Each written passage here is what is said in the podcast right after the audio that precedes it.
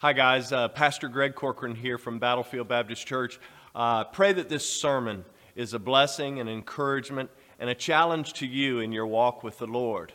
Additionally, I just wanted to say that if we here at Battlefield can ever be a blessing to you, please don't hesitate to contact us. And the best way to do that is through our website at battlefieldbaptist.org.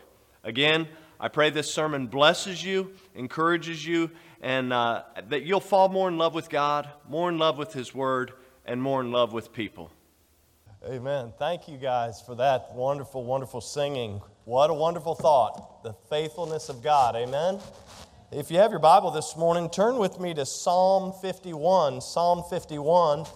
And uh, thankful that you're here this morning. We will be observing uh, believers' baptism at the end of service. And uh, Certainly, this is something that uh, we should do after we have received Christ as our Savior. Uh, there are many, many folks who practice uh, what is known in Latin as pedo baptism. That means child or infant baptism.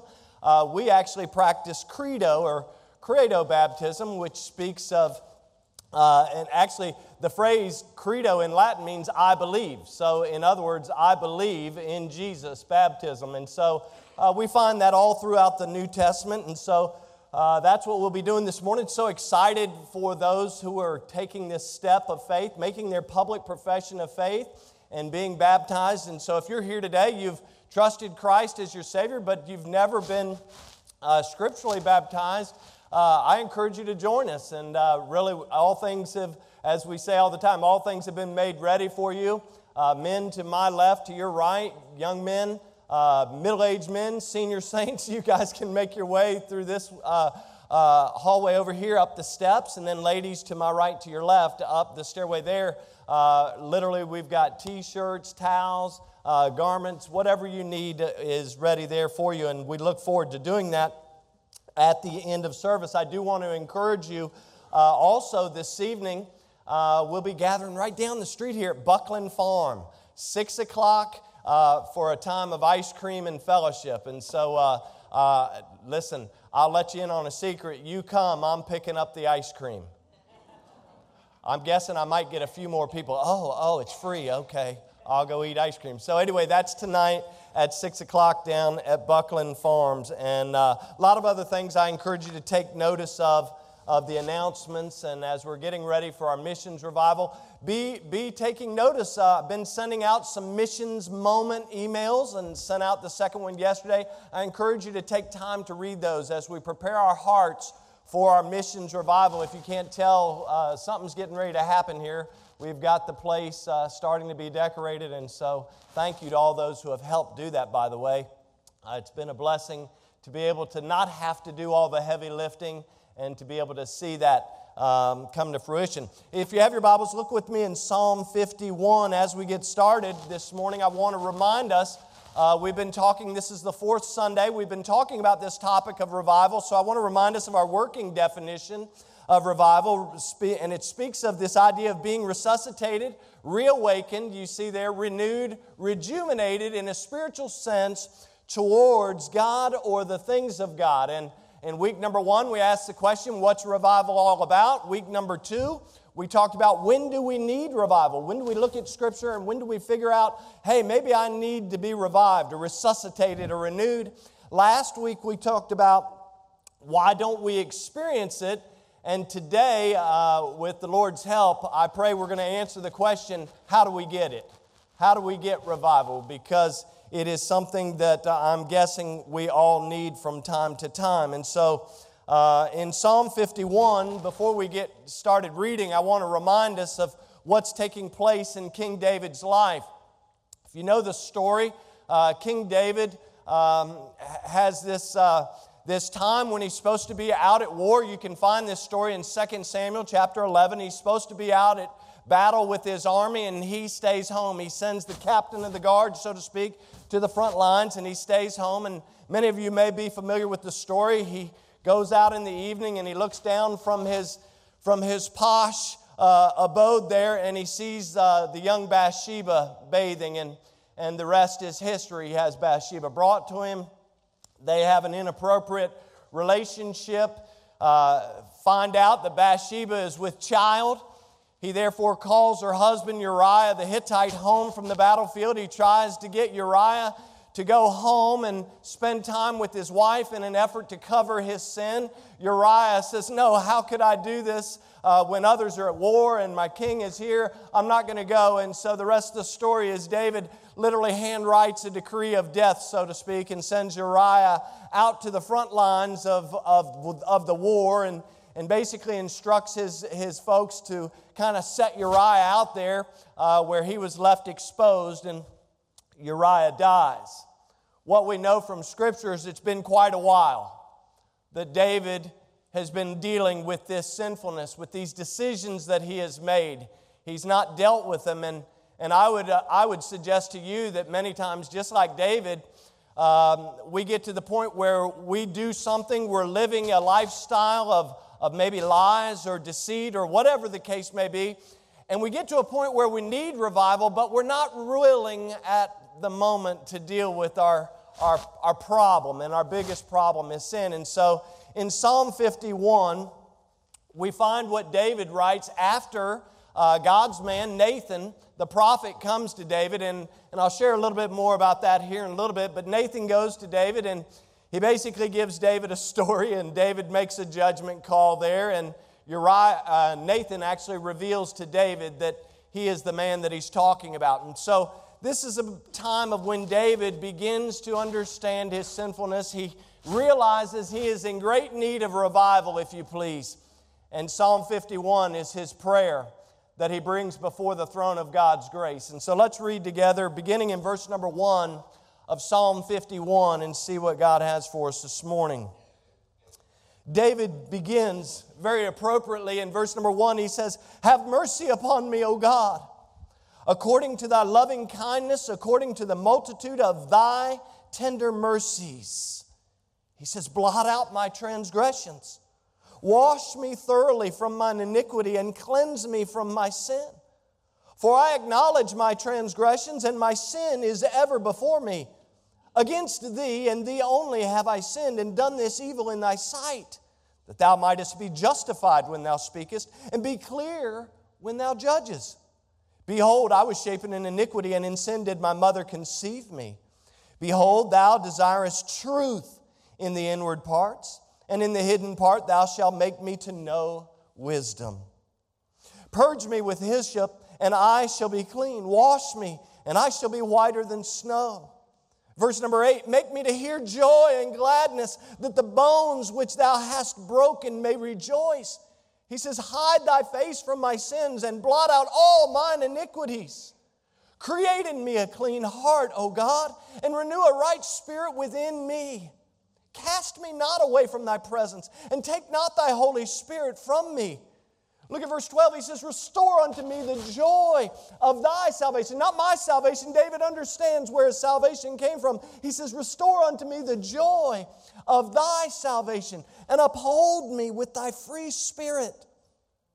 Then, then will I teach transgressors thy ways, and sinners shall be converted unto thee. He says, Deliver me from blood guiltiness, O God, thou God of my salvation, and my tongue shall sing aloud of thy righteousness.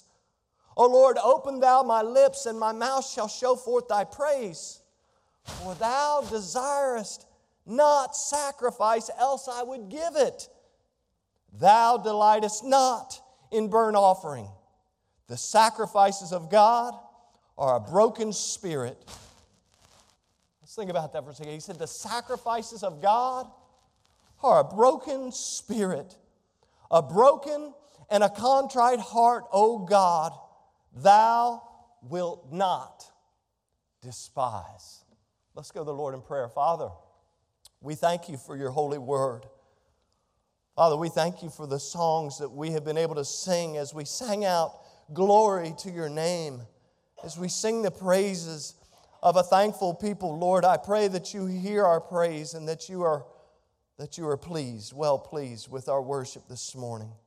Lord, the reminder that we stand we stand only because of your love, because you so loved the world that you sent your Son to die. Lord, we stand in that love that you have proven to us over and over. Lord, we're so thankful for your faithfulness. God, I pray that today that you would work in our midst. Lord, we've talked an awful lot about revival over the past. Now, this will be the fourth Sunday. Lord, we've learned what it's all about. We've learned when we need to do it. We've learned why we don't experience it. And so, Lord, I pray that you'll open up the eyes of our understanding, that your word, as you say, will fall upon the good soil of our hearts, and that your word will accomplish exactly what you desire today. Lord, I pray that if there's somebody in this room or somebody watching online today that has never entered into the greatest relationship of all, a relationship with you through your dear Son Jesus, I pray that today, God, that you would move, that your Holy Spirit would draw men and women and young people under yourself, that your word would convict and do what it is intended to do today. Lord, I pray that I will step backward, that you might be able to step forward and use me.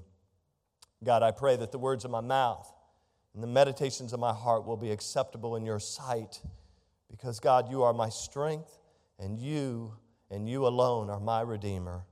Lord, we love you. We praise you and we thank you for what you will do. We thank you in advance for the ones who will come to make professions of faith today, to be baptized. Lord, as they follow the example that your dear Son set, even in Scripture. Lord, we love you and praise you, and we do so in the precious and powerful name of Jesus, and for his sake we pray. Amen and amen. Well, as we get started, can I just start with a, a really fun thought? The devil is real. Does anybody else agree? The devil is real. He was, uh, he was real in David's day. And just as he was real in David's day, the devil is real today. In fact, I'm reminded from Scripture that he's a deceiver. He walks about seeking whom he may devour. We know that from 1 Peter chapter 5 and verse number 8. We, he walks about seeking whom he may devour. He's a deceiver. He tries to tempt us and he tries to draw us away from the Lord. Isn't that what he did with David?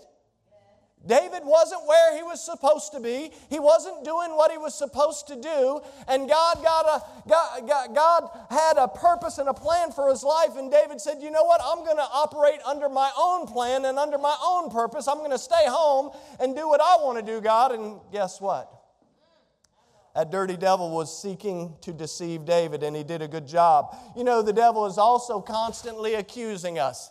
He is accusing us and trying to keep us away from living in the light and the glory of God's amazing grace. But for the child of God, He cannot do that. Amen. He will try. He will try to dissuade you. He will try to discourage you. He will try to rule your life as well. Anybody ever been tried to rule by, be ruled by the devil? Hey, let me. Don't raise your hand. This is just kind of theoretical question, right? don't be like, hey, pastor, yeah, you got me. Oh, shucks, you got me. Has anybody ever give in to the ruling thoughts and ways of the devil. You see, he's a deceiver, an accuser, a ruler. He wants, by the way, he wants to destroy your life. He wants to extinguish anything that is good, anything that is godly, anything that brings the Lord honor and glory. The devil wants to destroy it. He wants to put the fire out, so to speak. And that's why we need revival. David was a great man. In fact, Scripture refers to him as a man after God's own heart. You can find that, you can find proof in the Old Testament and even in the New Testament, in the book of Acts. But God's Word also reminds us that David was a great sinner. Anybody here got a great Savior? Say, you got a great Savior. Anybody? Now, here's a less, less fun question. Anybody here a great sinner?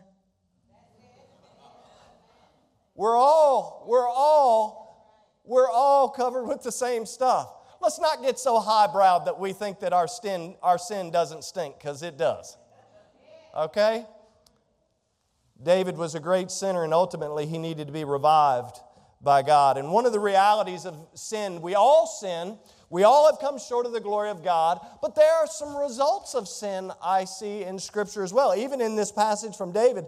And they can lead to feelings of conviction and guilt and shame and sorrow and sadness and on and on. And so, before we really answer the question of how we can be revived, I think it's important for us to refresh our memory, to refresh our memory in regards to some of the consequences of sin. And David gives us all of these consequences right here in His Word. And so, if you're a note taker, notice right away in verse number one and two, here's some thoughts about sin. Number one, sin soils our soul.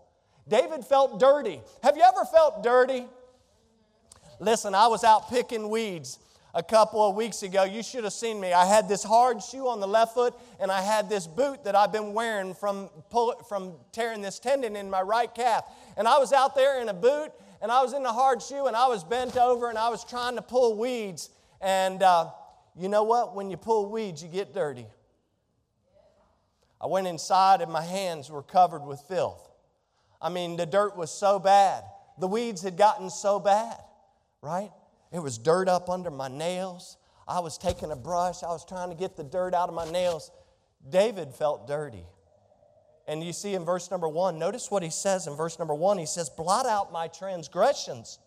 He says, Wash me thoroughly from my iniquity and cleanse me from my sin. Listen, feeling dirty about our sin, by the way, I'd actually say that feeling dirty about your sin is a good thing. You say, why? Because it's a pretty good indication. If you feel dirty about your sin, it's a pretty good indication that you have been born again at some point in your life. If you don't feel dirty about it, you don't care about it, there, there's a problem. By the way, if you're not feeling dirty about it, maybe it's time to do a spiritual inventory. That's a different message, by the way. Notice he says, Blot out my transgressions. He covers the three. He's got the big three. He's got transgression, he's got iniquity, and he's got uh, sins here in verse 1 and verse 2. Transgression is the Hebrew word pesha, it means willful rebellion. It's like, I've given this example before. It's like the dad who tells the child, hey, take out the trash, and the child says, no, I'm not going to do it. Well, first of all, if I ever did that at my house, my dad had an answer for that when I was growing up, right? It's willful rebellion, pesha. David says, Blot out my willful rebellion, O God. I, have acted in rebellion towards you.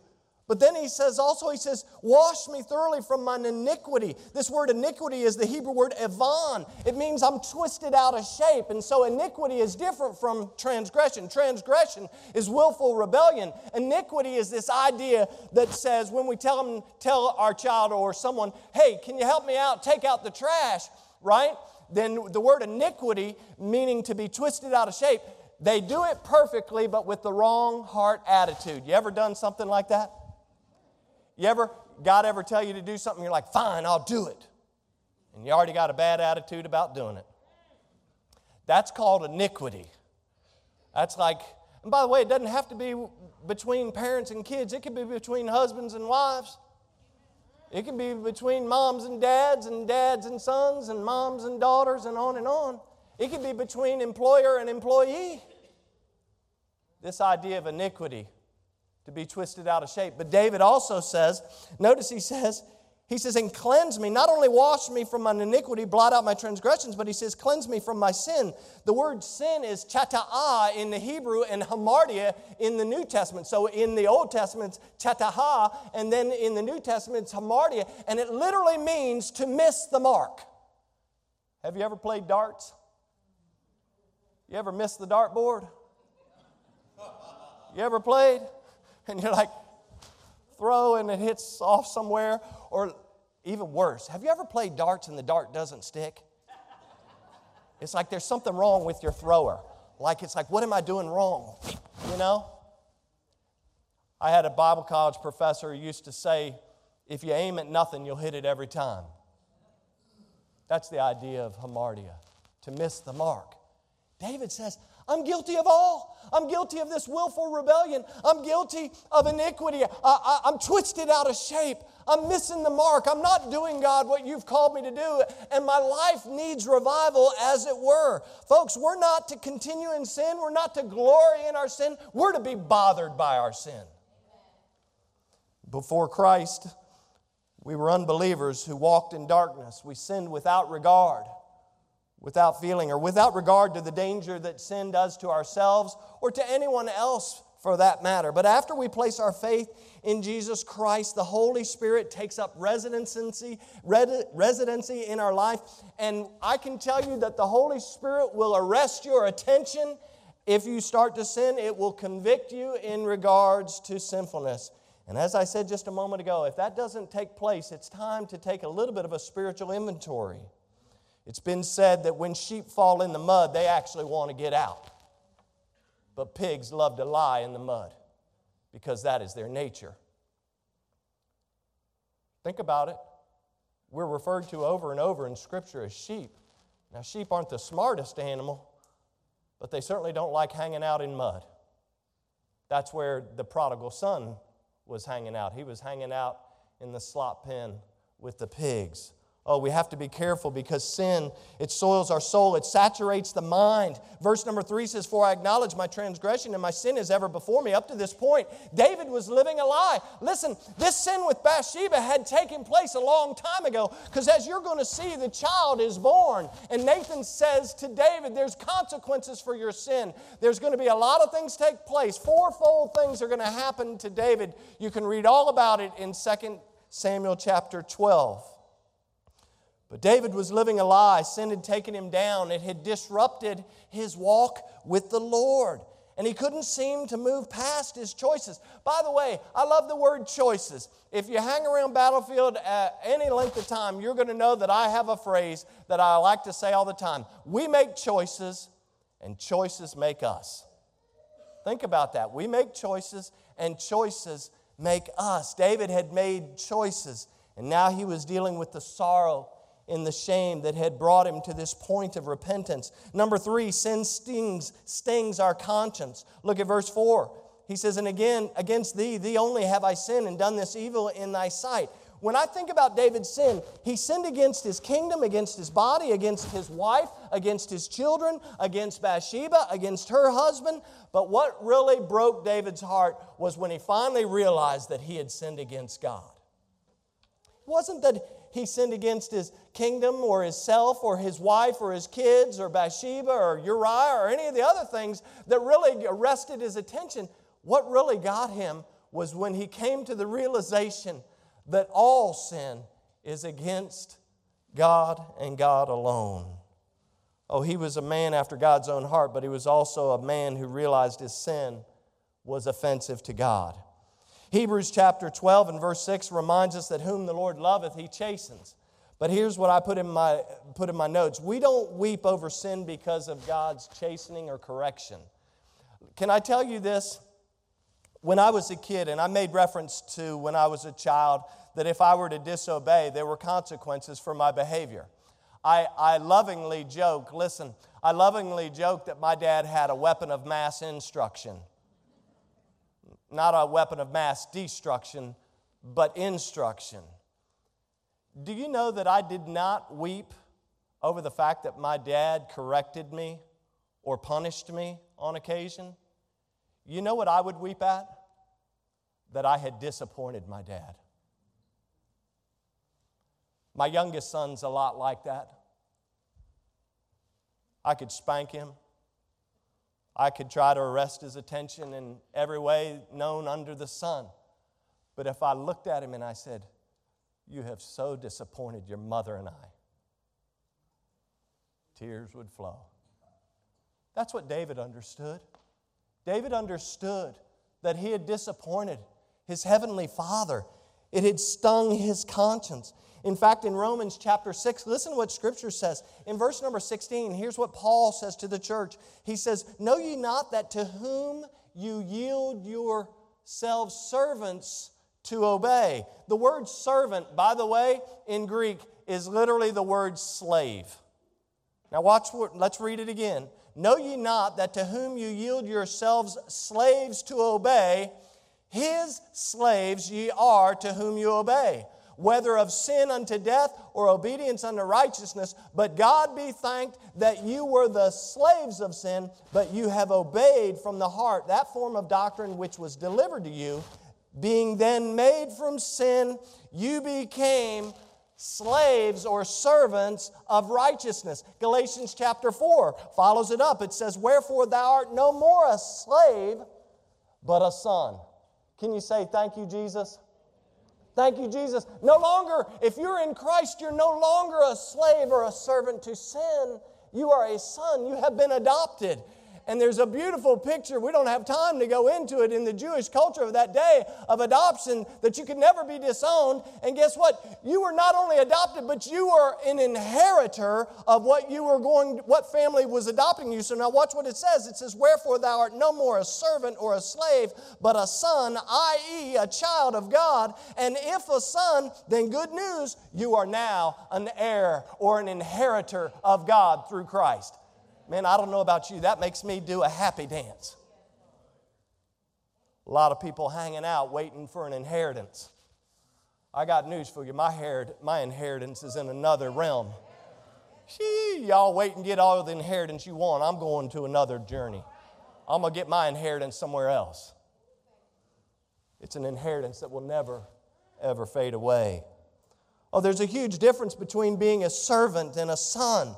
And David knew this. And as a son, as God's child, here's the thing. I think that David got to the point. Here's when you know when you're getting ready to have revival. Because David got to the point where he was heartbroken by the fact that he had broken God's heart. If you're not heartbroken about breaking God's heart, then you're not ready for revival. Sin also saddens the heart. In verse number eight, the Bible says, Make me to hear joy and gladness. David said, Make me to hear joy and gladness, that the bones which thou hast broken may rejoice. In verse number 12, he says, Restore unto me the joy of my salvation. If you look back, and Psalm 51, by the way, Psalm 51 and Psalm 32 were kind of written during the same time that David was dealing with the outcome coming out of this sinful time, this, this time where he was not walking with the Lord, dealing with this sin of Bathsheba. And in Psalm 32, here's what he says in verse 3 and 4 He says, When I kept silent, my bones waxed old through my roaring all the day long. For day and night thy hand was heavy upon me, and my moisture is turned into the drought of summer. David was miserable. He was miserable because he had figured out the hard way that, as Hebrews uh, verse number, uh, chapter 11, verse number 25 alludes to, that the pleasure of sin is but for a season. It's only for a little while. Remember Moses, he said, No, he said, I'm not going to choose sin for a season. I'm going to reject that that, that plan, that policy, I'm going to reject that. David had to learn the hard way that the pleasures of sin were only for a season. Oh, he was miserable because he knew he was out of fellowship, out of fellowship with God. And here's the thing I put in my notes when God saves us, He does not install some secret mechanism that keeps us from sinning. Can anybody identify with that? Have you been saved and you come to the realization that God has not installed some special mechanism to keep you from sinning? Anybody other than me? What God has installed is His Spirit. And here's the deal it's not a mechanism to keep us from sinning, it's a mechanism, the Holy Spirit is a mechanism to keep us from sinning and actually enjoying it. See, you might enjoy it for a season, but that old Holy Spirit is going to convict you and remind you that you're a child of the king. You're a son. You're a daughter. You're an inheritor, if you please, of what God has for you. You're not going to enjoy it. Oh, my friends, what an incredible promise we have from God's word. Are you filled with joy this morning? Oh, I pray that you are. I pray that you are. It's been said that happiness is like a thermometer because it only registers conditions. But joy is like a thermostat because it controls the conditions. Sometimes I look out through here and, and I'll see the ladies doing this. That's the sign, Carl, that you need to go to the thermometer, the thermostat over there. If they're waving the fans, they're doing this. Uh oh, Pam started waving the fan as soon as I said it. Somebody get back to the thermostat and drop it a degree. Oh, listen. There's a difference between happiness and joy. You know, Nehemiah said in Nehemiah chapter 8 and verse number 10 that the joy of the Lord is our strength. Oh, you want to have some strength? Oh, rest in the joy of the Lord. Hey, by the way, there's only one thing. I mentioned last week don't let the devil steal your joy. The devil can't really steal your joy. He'll try to do it. You know what steals our joy and robs us of joy? It's what David understood it was his own sin. Sometimes we don't like to deal with our own sin. We love to point out everybody else's sin, though, don't we? We're, man, we're good sin barometers. We're like, we're like a state trooper on the side of the highway with that, with that radar gun. We can find out everybody else's sin. But we're not good at dealing with our own sin. Mm. Someone said, Joy is the flag that is flown from the castle of our heart when the king is in residence. Tomorrow they'll lay to rest Queen Elizabeth. You know, when you're in London, if the queen is in residence, the flag flies, and when she's not, it doesn't. The question for us today is Is the king in residence in the castle of our heart? Because when the king's in residence, there's going to be joy, joy unspeakable in our lives. Look back at verse number eight, because sin not only saddens the heart, it actually sickens the body. Because remember, David said, Make me to hear joy and gladness, that the bones which thou hast broken may rejoice. So here we see that David is proclaiming the extreme amount of pressure that he was feeling because of his, his wayward wandering and his own sinfulness. By the way, there may be many reasons for illnesses, and I know that there are some old time preachers that used to preach, and I'll not make that mistake of saying that every sickness and every time you're sick is, is the result of your own personal sin. I used to hear that when I was a kid, and I was thinking, wow, I got a cold because I did something wrong. I didn't even, I didn't lie, I didn't cheat, I didn't steal. Why are they saying that I'm sick because of sin? Well, in a general sense, that might be true. But I also believe that sometimes our sickness can be the result of sin. And you say, well, where would you get that? Well, I would get it. One, one quick example would be 1 Corinthians chapter 11 and verse number 30. Paul's talking to the church at Corinth about the Lord's Supper. And in verse number 30, he said, For this cause many are weak and sickly among you, and actually many sleep. Well, what was he talking about? During that time, there were many who had, who had been irreverent they had basically been um, partaking of the Lord's Supper in a way that was not meant to be done. Uh, they were abusing it, right? And so Paul says to him, he says, There are many who are sick. There are many who actually sleep. That word sleep means they died because of this sickness. And so I see that that's a principle. But on the flip side, if we go over to Proverbs chapter 17 and verse number 22, the Bible says, A merry heart doeth good like medicine, and a broken spirit drieth the bones. The bottom line I put down is when we're right with God, everything is better, and when we're not right with God, nothing could be worse. And that's where David found himself. He had found himself in a position where nothing could be worse. Number six, sin sours our spirit. In verse number 10, David said, Create in me a clean heart, O God, and renew a right spirit within me. You see, he had a wrong spirit lurking within inside of him.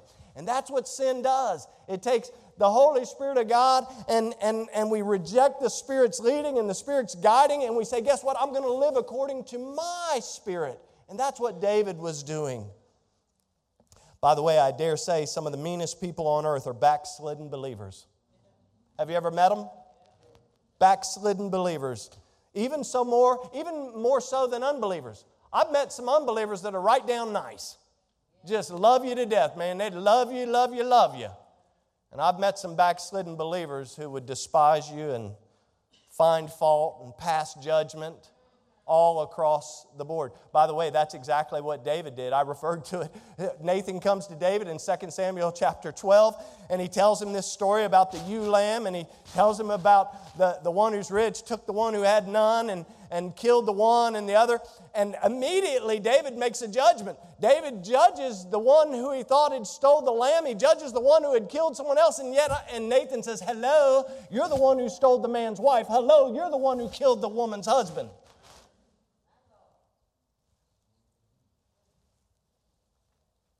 Backslidden believers tend to be the epitome of Matthew chapter 7, verses 3 and 4, and you can go there and find it. That's the passage where it reminds us that we're prone, we're prone to find the mote in somebody else's eye without realizing we got a big old beam coming out of our eye, sinfully speaking. That's what backslidden believers typically do. By the way, the last consequence that we see for sin is that sin seals our lips. It seals our lips. And notice with me in verse number 12, David says, Restore unto me the joy of thy salvation, uphold me with thy free spirit. Notice the very next word, he says, Then. In other words, God, after you do all of these things, after you do these things, Then he says, I will teach transgressors thy ways, and sinners shall be converted unto thee. He goes on, he says, Deliver me from blood guiltiness, O God, thou God of my salvation. And watch, he goes on, and my tongue shall sing aloud of thy righteousness. So once you do what I'm asking you to do, then I'm going to do this. Then I'm going to do this. Then he says, O Lord, verse 15, open thou my lips, and my mouth shall show forth thy praise. See, from David's own words, we can, de- we can detect that when sin abounds, our verbal witness ceases. When sin abounds, our verbal witness ceases. Now, someone who's in need of revival, they may come to a worship service and sing. They may come to go through the motions, raise their hand. They may attempt to praise the Lord. They may even agree uh, with the Lord and His Word in some small capacity. They may actually go out and pass out tracts. But I can assure you that someone who is in need of revival will be susceptible to the intimidations of the devil. David understood this. He sees through this passage all the effects that sin had had in his life. But since the goal was not to look at the consequences of sin, but the goal was to find out how do we have revival, we can also see embedded in these same verses is a key ingredient, so to speak, the recipe, if you will, for our success in having revival. And so look with me at verse number one. Here's your point.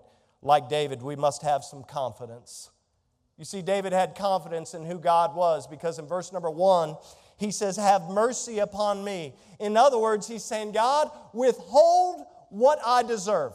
Withhold from me what I deserve. Show me some mercy. He says, God, have mercy upon me according to your loving kindness, according to the multitude of thy tender mercies, blot out my transgressions. So David says, I know I'm a great sinner, but God, I know that you're a God who's full of mercy. And not only are you a God full of mercy and loving kindness, but you have a multitude of mercies. And so, God, I have confidence that you can do it. David said, I'm a sinner, but I know that you can take care of this. By the way, if God so loved the world that he sent his only begotten Son, right? That whosoever should believe in him should not perish but have everlasting life. If God so loved the world, if God proved his love to us in that while we were yet sinners, Christ died for us, then I would assert to you that there's nothing that you and I can do to keep God from loving us. You say, man, I'm so horrible. How could God love me? There, listen to me. There's nothing that you can do to keep God from loving you. Now, let, don't get me wrong. God hates sin, but He loves the sinner. Isn't that good? See, sometimes we get it backwards. We love sin, but hate the sinner. Oh, we got to follow what God says. Well, listen, God's grace is greater than all our sin, and David knew that. Listen, if you need revival, then you need to, number one, be confident in the fact that God loves you and God is a God of mercy. Amen. Number two, like David, we must exercise some good old contrition. Now, that word contrition is a fancy word. That's not a word you hear every day out on the road, like, uh, hey, brother, how's your contrition going? How's your walk of contrition? That's not a word that you hear every day. It's a fancy word, but it means to feel or be remorseful. You need revival? Then you need to be a little bit remorseful about your sin. Be sorrowful for the things that you've done. In verse number 17 of our text, David says, The sacrifices of God are a broken spirit, a broken and a contrite heart. O God, thou wilt not despise. David is talking about being humiliated and humbled under the weight of sin to an awareness that he was spiritually bankrupt. Remember, I said a couple of weeks ago, if we exalt ourselves, Jesus says, Whosoever shall exalt himself shall be abased, but whosoever shall humble himself shall be lifted up. See, God's ways are different than ours. And David understood that he was spiritually bankrupt. He exercised some contrition. By the way, a contrite heart, think about this a contrite heart does not try to rationalize, explain, right? Make excuses, defend, uh, or justify, I put down here, or even justify our sin. Don't we do that sometimes? Guess what? You're not alone. You know, Adam did it in the Garden of Eden. He tried to justify things, he tried to make excuses. He says, God, that woman you gave me, Right? He started, man, they needed marriage counseling right then and there. I mean, that marriage was in trouble right away. David says, That woman you gave me did it. And by the way, you're the one who gave her to me. Oh, we got to be careful about making excuses. Contri- a contrite heart doesn't try to fool God, others, or even ourselves. A contrite heart deals in things that are true and things that are honest. A contrite heart recognizes sin for what it is it's a spiritual crime against God. A contrite heart understands that this crime of God is a crime of rebellion and disobedience and stubbornness. This is what David understood. And through his story and example, I believe God is teaching and reminding us that He's not into empty apologies. He's not into empty apologies. You know what that looks like? An empty apology is, hey, God, I'm sorry. I'm sorry I'm living this way. Thank you for, for re- reviving my heart. And then walk out the door and do exactly what you said you were just sorry for. That's an empty apology. By the way, that's an empty apology whether we're going this way or this way. Honey, I'm sorry, and then turn around and do the same thing. Dad, I'm sorry. Mom, I'm sorry. And turn around and do the same thing. Listen, that's an empty promise. God's not into empty or cheap or useless promises or useless resolutions. A broken and contrite heart is a real sign that someone is ready to turn from, ready to forsake, ready to abandon their own sin. Remember last week, Second Chronicles 7:14, if my people which are called by my name will humble themselves and pray and seek my face and turn from their wicked ways, God said, then will I hear from heaven and forgive their sin and heal their land. Oh, listen, David, like David, we must exercise some contrition. Number three, like David, we must confess our sin and need. Look at verse number three and four. He confesses, he says, I acknowledge my transgressions. And then in verse four, against thee and thee only have I sinned. He didn't just admit he was guilty for his sinful choices or sinful living, he confesses his sin and that it is against God and God alone. By the way, if you hold up verse 4 again, notice David also says, God, you're right to judge me. You have every right to judge me, is what he's saying there at the end of verse number 4. Turn with me to 1 John. I want you to see this. I was going to read it, but I want you to see it for yourselves. If you have your Bible, turn 1 John chapter 1. 1 John chapter 1. In my Bible, it'll give you a clue. It's on page 788. It'll get you headed in the right direction, whether it's 788 in your Bible or not. In 1 John chapter 1,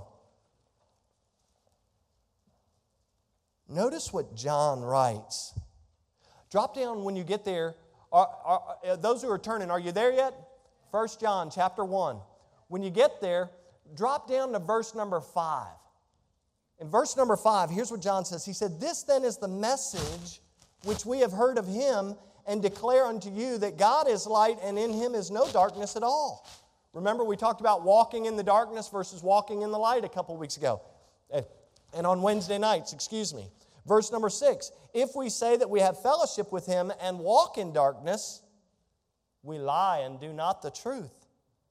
But if we walk in the light as he is in the light, we have fellowship one with another, and the blood of Jesus Christ, his son, cleanses us from all sin. Verse number eight If we say that we have no sin, we deceive ourselves, and the truth is not in us. If we confess our sins, He's faithful and just to forgive us our sins and to cleanse us from all unrighteousness. What a dichotomy of decisions is being made here. Here's the thing when we try to cover up sin, God uncovers it.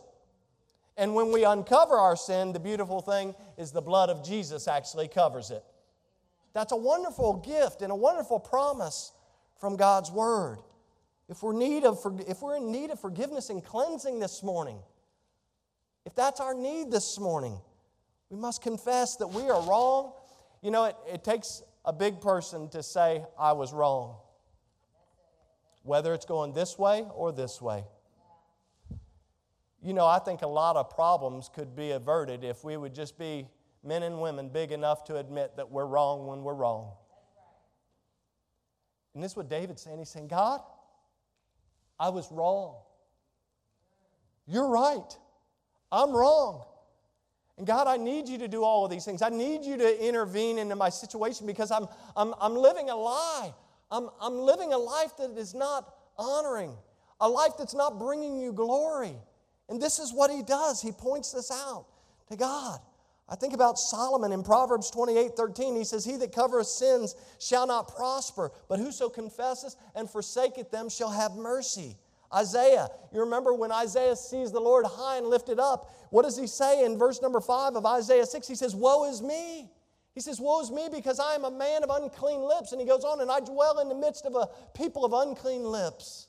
This is, he had a right estima- estima- estimation of his own sin. Think in Luke chapter 5, Jesus tells Peter and the other fishermen to thrust out from the, from, the, from the edge of the lake, right? And he says, thrust out and drop down the nets. And Peter's like, listen, we're the fishermen here. We've been fishing all night. Are you crazy? You know the story. If you read, they take in so many fish they can't even hold it. What does Peter do? He turns and he drops at Jesus' knees and he says, Depart from me, for I am a sinful man. Oh Lord. Oh, listen, like David, we need to confess our sin and our need. The apostle Paul was clear in 1 Timothy 1:15. He said that Christ Jesus came into the world to save sinners, and then he said, "Of whom I am chief." I'm the worst of the worst. This is what David understood. He needed a right spirit and a new heart. You know, for God to do what he only he can do through reviving our hearts and our lives, we're going to have to be willing to be honest with him and to confess our need. I think I shared it last week, but I'll share it in, again. Psalm 139 and verse 23 and 24, David says, Search me, O God, and know my heart. Try me and know my thoughts. He goes on in verse 24, and see if there be any wicked way in me, and lead me in the way everlasting. Oh, yes, we must have some confidence. We must exercise some contrition, and we must confess our need and our sin. But like David, lastly, we must cry out to God for cleansing. David understood that he could not cleanse his own self. He cries out to God. And a quick run through verse number one, you remember he said, Blot out my transgressions. Verse two, wash me thoroughly from my iniquity and cleanse me from my sin. Verse 7, purge me with hyssop, wash me, and I shall be whiter than snow. Verse 10, create in me a clean heart, renew a right spirit within me. Verse 12, restore unto me the joy of thy salvation, uphold me with thy free spirit. Verse 15, deliver me. And so David goes on and on. He says, God, I need you to do what only you can do. I need you to blot out my transgressions. I need you to wash me. By the way, he says, I need you to wash me twice. He needs a double cycle. He needs the towel cycle if you please. Why does it take so long to wash towels? Because we're dirty people. Hello, there's some spiritual application that can be put on that. He says, God, I need you to cleanse me. I need you to, I need you to cleanse me of my transgressions. I need you to cleanse me of my iniquity and my sin. God, I need you to purge me. Purge me like, like, uh, like as if I'm a leper. Purge me of my sin. I need you to create. I need you to create in me a new heart, a clean heart, right? He's saying, God, here's what I need you to do. I need you to lay me down on the operating table, and I need you to open up your surgical bag, and I need you to cut out the bad heart and restore it. Or, if you like this analogy better, God, I need you to put a pacemaker in there that I might keep pace with you and your spirit. I need you to renew a right spirit within me. I need to restore the joy of my salvation. By the way, once God does all of these things, once God did all of these things, do you know what he did with David's record? You know what he did with his record? He erased it. He erased it. You and I are sitting here talking about David's sin with Bathsheba, but you know what? I don't believe, I don't believe that that's going to be brought up as a thing to David. I don't believe it's been brought up, and I don't think it's going to be brought up because God wiped it all away. He erased it. He cast it into the depths of the sea. He put it from the east as far as east is from the west. And that's exactly what He does for us when we give it back to Him. You say, well, how do you know that's what God did? Well, because earlier I told you that Psalm 32 and Psalm 51 are believed to have been written at the same time. And if you go to Psalm 32, he talks about the pressure that he felt under. But when you get to verse number five, here's how David surmises all that God did. He says, And thou forgavest the iniquity of my sin. He said, God, you did it. You did what only you could do. And that's what he'll do for us. By the way, David's path to revival was not an easy one. You can go, like I said, read 2 Samuel chapter 12. You'll see all about the consequences. And you read on the rest of David's story, and you even read how his son, the sword never departs his house, and his son comes after him to betray his own father and to steal his throne. And you see the consequences of his sin. By the way, we, no man lives to himself and no man dies to himself. When we sin, it has an effect on the people that we love and the people that we're around.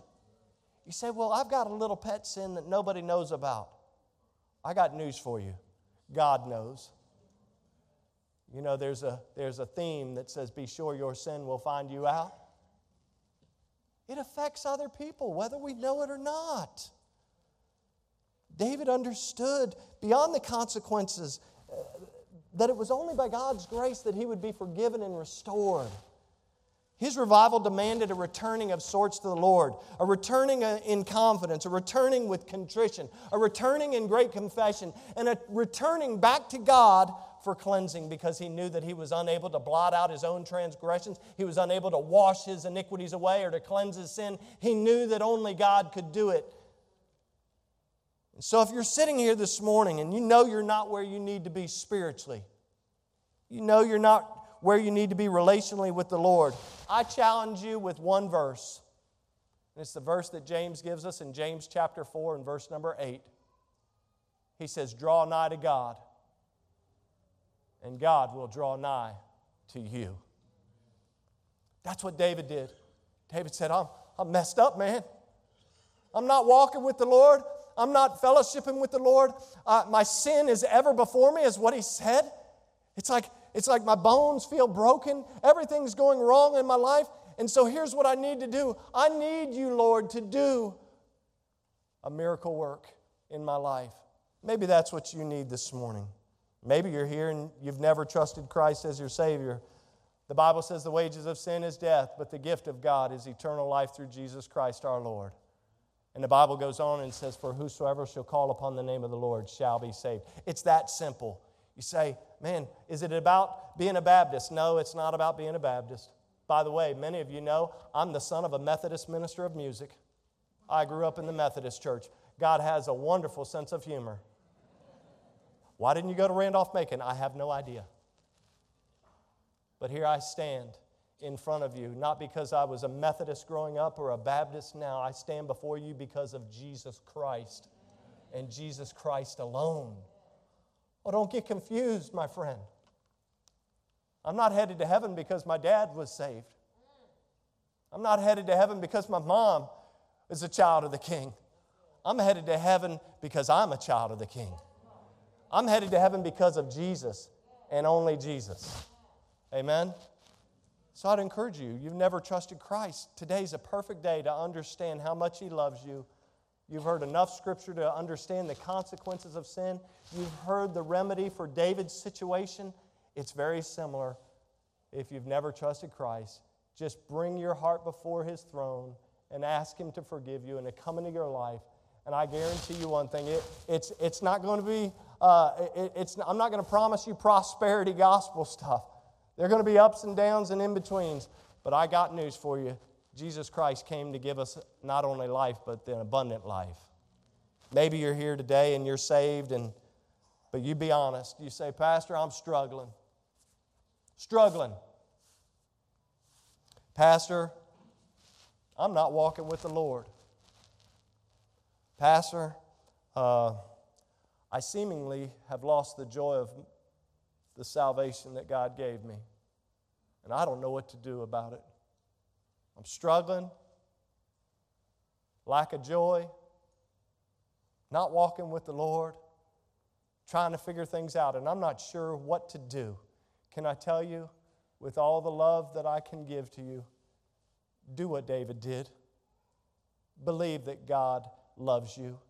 Believe that God still has a multitude of mercies and that He wants to blot out, He wants to wash, and He wants to cleanse. Believe that. Exercise some good old contrition, some remorsefulness. Confess this to God. You don't have to confess it to me. Jesus Christ took care of that. We go to the throne of God's grace through Jesus Christ. Confess it, and then, you know what I think would be a great thing to do? Cry out. Cry out for the cleansing that only, that only our Lord can provide. And I know this from experience, not just from David's word. I know this from experience. He will do, He will do it again, as the song says. He will revive your heart. He will create in you a clean heart. He will restore the joy of your salvation. He will make you to sing. He will make you to teach transgressors His way. If, remember last week I said, if we exercise some willingness and we exercise some holiness. Father, we love you. We thank you for the time that we've had to look at this this detailed story, God, that you have left in your word as a reminder to us of a man who was someone who has been referred to in your word as a man after your own heart. But God, there was a time in his life when he was not walking with you. He was living a lie, as it were, and he needed to be revived. And so, Lord, I thank you for this reminder from your text I pray that your people would hear what you have had to say today. Lord, that your people will do what they need to do, those who are struggling, those who are walking according their own way, those who are, are seemingly feel like they've lost the joy of the salvation that you have blessed them with. Lord, I pray that you will draw them unto yourself. Lord, I pray for those who don't know Christ that today they might call out upon the name of the Lord for the forgiveness of sin. Father, we love you. We look forward to what you're going to do as we witness the professions of faith and the baptism of these individuals who will be coming this morning. Lord, we sing praise to you. We worship you in praise, and we give you the glory for what you'll do. And we do so in the precious name of Jesus and for his sake. Amen.